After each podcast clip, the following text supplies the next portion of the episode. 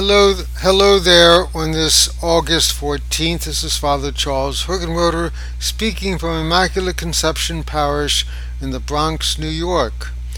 And the topic of my reflection today is our feast day this weekend, the feast of the Assumption of the Blessed Virgin Mary this coming Sunday. Today's feast speaks mostly about what happens to us after our death, as well as our journey to reach this life after death. Today we celebrate Mary's complete victory over sin in her return to God after she dies. Saved from sin and all its consequences, Mary, during this feast, which we celebrate tomorrow, encourages us to reflect on the end of time, our own resurrection, and our final meeting with God. The first reading from the liturgy is written in very symbolical language, presents to us three main figures the woman, her child, and the fiery dragon. The figure of the woman may refer to the church or to Mary. Her child refers to Jesus himself.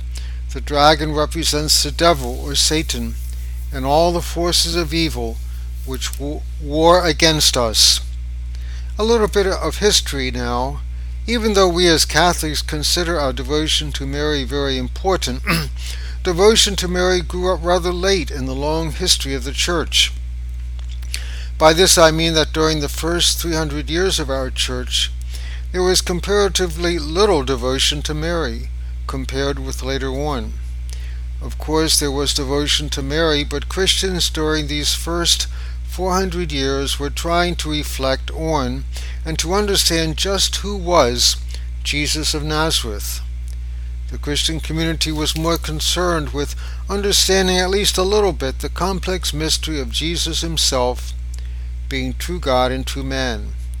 That was the main question which excited the interest of the man or the woman in the street, the professors in the universities, and the bishops in the church.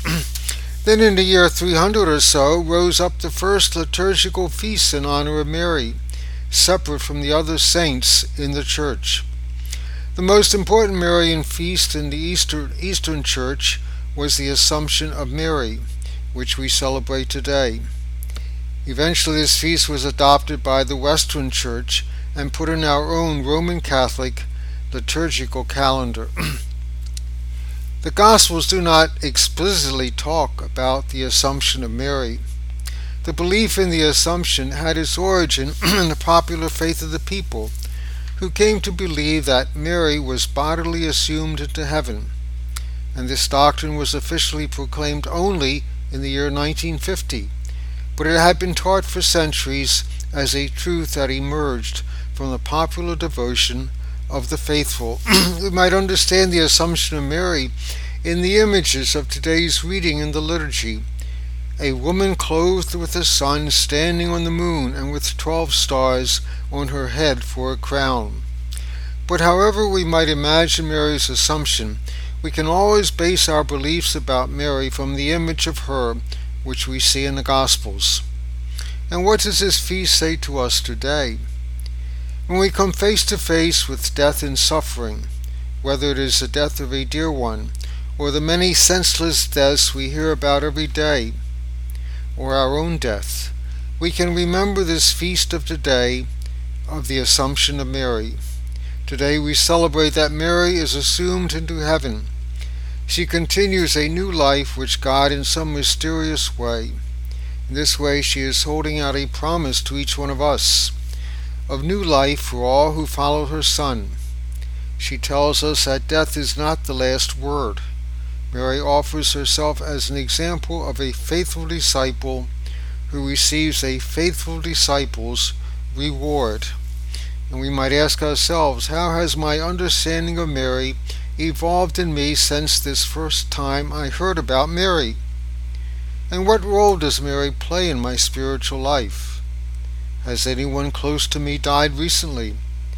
And how does today's, or rather tomorrow's feast August 15th, offer my hope for the future. So thank you for listening to our reflections. We continue to pray during this pandemic. Our Lady of Perpetual Help, pray for us. Our Lady of Aparecida, pray for us. Amen.